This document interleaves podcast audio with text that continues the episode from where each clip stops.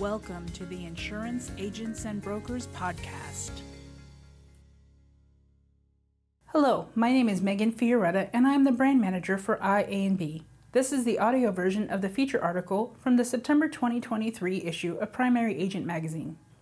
It is entitled E&O Claim Frequency is Increasing by Chris Burand.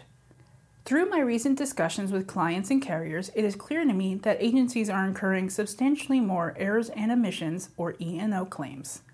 A significant difference exists between the number of claims agency E&O carriers are seeing and the actual number of claims that are occurring because many agencies have made the decision to pay the smaller claims on their own rather than risking their E&O coverage with higher premiums. As a partial aside, I fully understand the reasoning that causes agencies to pay small E&O claims. However, I strongly recommend that they do not pay these claims unless they are dead certain the claim is property only and is small.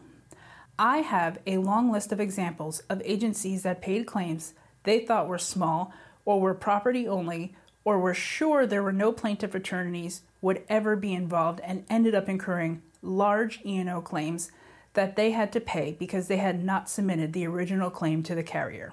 Many reasons exist for the recent increase in E&O claims. Number 1, staff turnover. Almost everyone has experienced or seen significant staff turnover during the last 3 years. Staff turnover, all else being equal, increases the probability of E&O claims. An agency incurs increased exposure during the time period when they are training a new employee. In addition, when an employee leaves, the agency loses the account knowledge at the staff level unless the agency has extremely good procedures and documentation in place. Few agencies practice quality at the required level to avoid this deficiency. Number two, training. Most agencies train employees through on the job training. In my experience, on the job training can work quite well when an agency has relatively good procedures. However, on the job training fails when an agency does not have good procedures in place or the producers and staff do not consistently follow these procedures. The major problem that results is that the new employee does not know whose procedures to follow because everyone uses their own procedures.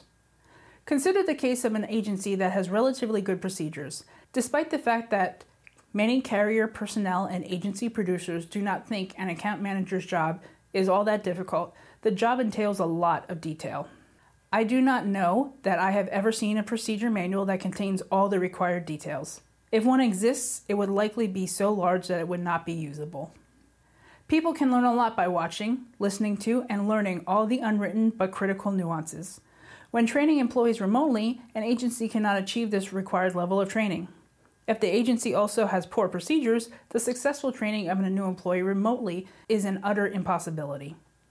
The net result is a material increase of E&O errors. Number 3, poor claims service by carriers. 100% of the agencies I have surveyed have said claims service has materially deteriorated over the last 3 years. I have reviewed published surveys that have supported the agency's complaints. Poor claims service is a casual factor in the increasing number of E&O claims because agency personnel tend to try too hard to help their clients get their claims paid. They accidentally cross the line and advise their clients in a manner that violates the agency's carrier contract. As frustrating as poor claim service is, make sure everyone in your agency is educated as to how far they can go when helping clients with a claim. In particular, an agent can never, ever advise an insured that a claim is or is not going to be paid. Number four, carrier lawsuits. Carriers are suing their agents more often, or at least that is the way it seems.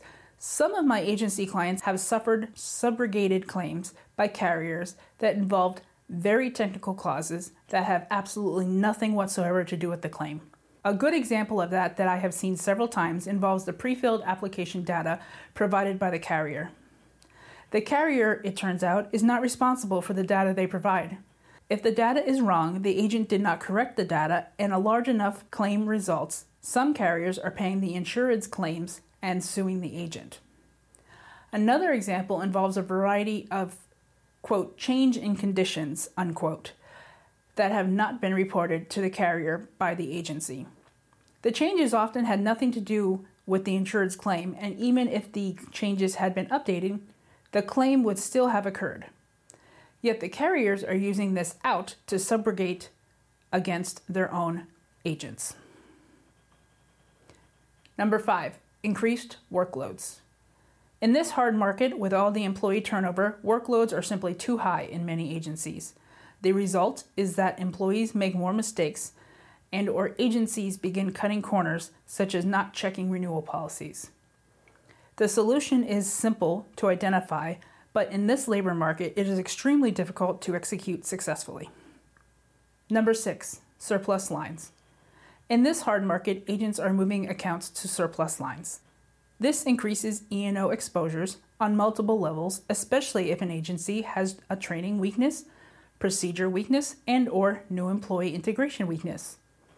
When moving an account to surplus lines, the agency owes additional care to the insured, especially in most instances, the duty to notify and explain which coverages have been lost. Those disclosures are not always happening. Additionally, the agency needs to review the forms more carefully because it is surplus lines. A large dark hole of ignorance exists relative to an agent's duty to insure when placing surplus lines accounts. I find most newer employees do not know about these additional duties. They do not understand that surplus lines markets do not have a duty to inform agents or insureds of reductions in coverage or even when the promised coverages are not included in the policy and as a result, employees are not checking policies. You must always check surplus lines policies. The failure to do so is an E&O claim waiting for an opportunity to occur. Mitigation. What is the best way to mitigate E&O exposures? Use coverage checklists. Next, have high quality procedures in place and make certain everyone is following those. How do you know if you have good procedures or if your employees are following those procedures? Get an E&O audit. This recommendation may be self-serving because I am an approved E&O auditor with many E&O carriers. But having completed so many E&O audits, I know an audit is an excellent solution. Many times agency owners have hired me and swore their staff have had the education, the agency had the right procedures, and that everyone was following those procedures. However, the audit showed that their staff did not have enough education, their procedures were materially inadequate, and in some cases, their staff did not even know the agency had procedures. If you want to mitigate your E&O exposures, address these points and take the recommended steps. Get an E&O audit. Some E&O carriers offer large premium savings if you have an audit, making the audit even more worthwhile. Written by Chris Burand, who is a founder and owner of Burand and Associates LLC based in Pueblo, Colorado. Their phone number is 719 485 3868. His email is chris at burand associates.com. This article has been reprinted with permission from Insurance Journal, copyright 2023. Thank you for listening. Insurance Agents and Brokers is the premier resource and champion for independent insurance agencies in Pennsylvania, Maryland, and Delaware. For more information, visit iab4me.com.